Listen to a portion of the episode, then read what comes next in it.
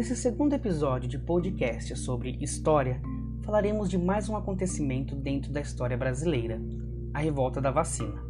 Mas antes de entendermos como funcionou todos os acontecimentos, vamos falar um pouco sobre o contexto, principalmente na cidade do Rio de Janeiro.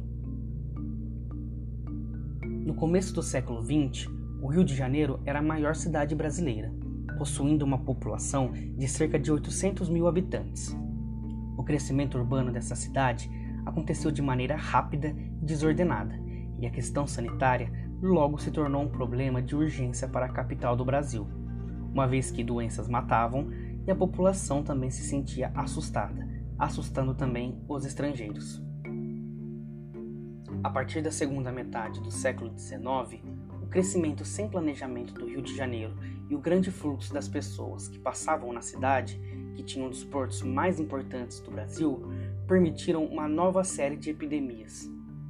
Doenças como febre amarela, varíola, cólera, peste bubônica e entre outras causavam surtos epidêmicos regulares na cidade. O pesquisador Jamie Larry Bakemore falou que o Rio de Janeiro teve surtos de febre amarela que causaram a morte de milhares de pessoas entre 1849 e 1891, e o problema continuou no século XX. Entre 1849 e 1850, por exemplo, estima-se que quase 91 mil pessoas tenham contraído febre amarela na cidade. As outras doenças mencionadas também causaram grandes epidemias no Rio de Janeiro diversas teorias médicas se desenvolveram no século XIX acerca dos motivos que explicavam a quantidade de epidemias no Rio de Janeiro, e isso foi incorporado pela mentalidade das elites. Em geral, falava-se dos gases mórbidos expelidos pelos pântanos nos arredores da cidade e da dificuldade de penetração do sol e do vento por conta da geografia do Rio de Janeiro, bem como das habitações precárias dos pobres que residiam no centro da cidade. A proposta era resolver isso, era promover reformas estruturais no centro do Rio de Janeiro, demolindo construções e alargando as avenidas daquele local. Além disso, os pobres deveriam ser retirados de lá, uma vez que, argumentava-se na época, os maus costumes desta classe contribuíam para a disseminação das doenças. Foi com esse tipo de proposta sobre a reforma do Rio de Janeiro que Rodrigues Alves se elegeu presidente do Brasil. Ele esteve no cargo entre 1902 e 1906, e foi durante o seu governo que uma reforma gigantesca foi realizada nas zonas centrais do Rio de Janeiro. Para implantar a reforma, Rodrigues Alves encaminhou o projeto para Francisco Pereira Passos, até então prefeito da cidade do Rio de Janeiro. Nessa reforma, milhares de pobres foram desolados e de suas residências foram desalojados. Estima-se que cerca de 700 edifícios tenham sido destruídos. Novos prédios e largas avenidas foram construídas na capital. Os pobres que lá residiam foram obrigados a viver em locais afastados, ou então passaram a viver nos morros que circundavam o Rio de Janeiro modernização também afetou as classes intermediárias, como os comerciantes, e até as manifestações culturais, passaram a sofrer com a repressão policial. Junto deste processo de modernização, eram realizadas ações sanitárias no território urbano, sob a liderança do sanitarista Oswaldo Cruz, com o objetivo de erradicar as doenças que tanto atingiam o Rio de Janeiro. Alguns historiadores sugerem que a violência e o autoritarismo com que foram conduzidas as reformas serviram de motivação para a revolta em 1904, mas existem historiadores que sugerem que a revolta da vacina está diretamente ligada com a campanha da vacinação e a forma como ela foi conduzida. Em junho de 1904, Rodrigo Álvares propôs, uma fosse, propôs que fosse formulada uma lei para tornar a vacinação obrigatória em toda a cidade do Rio de Janeiro. A vacinação tinha como alvo a varíola, uma das doenças que mais castigava a capital.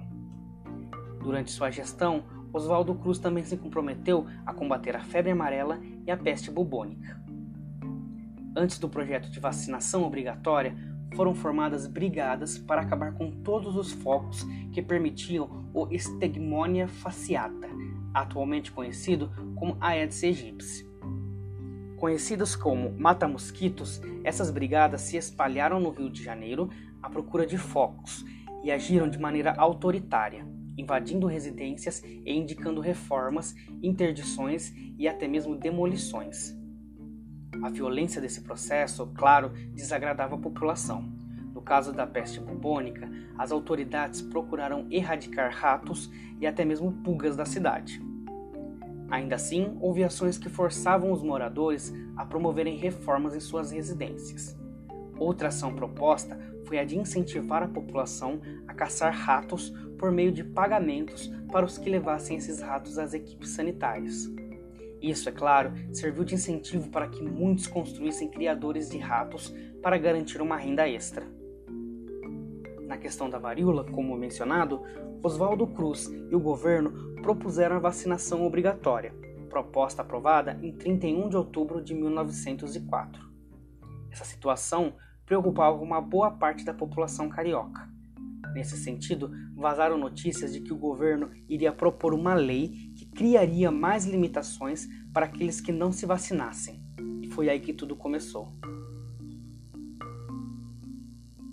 Essa notícia vazou no dia 9 de novembro por meio da imprensa, mas a insatisfação da população com a vacinação obrigatória estava presente desde junho, tanto que em 5 de novembro foi formada uma liga contra a vacinação obrigatória no Rio de Janeiro.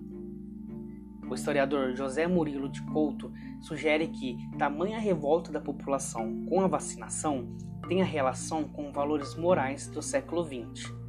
Esses valores podem se relacionar com a humilhação causada em um chefe de família pela invasão do seu lar e o temor de que a vacinação pudesse desonrar mulheres, pois boatos da época sugeriam inoculação da vacina nas coxas e nádegas. De toda forma, o vazamento da lei proposta para o Rio de Janeiro enfureceu a população e seu motim se iniciou nas ruas da cidade. O primeiro motim foi registrado em 10 de novembro no Largo de São Francisco e estendeu-se para a Praça do Tiradentes. José Murilo de Carvalho fala que na praça ouviram-se seus primeiros gritos de abaixo a vacina. Os protestos se seguiram nos dias seguintes e no dia 13 tornaram-se de grandes dimensões houve assaltos contra locais como delegacias e quartéis, além da destruição de bondes, formação de barricadas e destruição de outros prédios pela cidade. Os combates contra a polícia foram violentos, havendo trocas de tiros e o lançamento de paralelepípedos contra os policiais.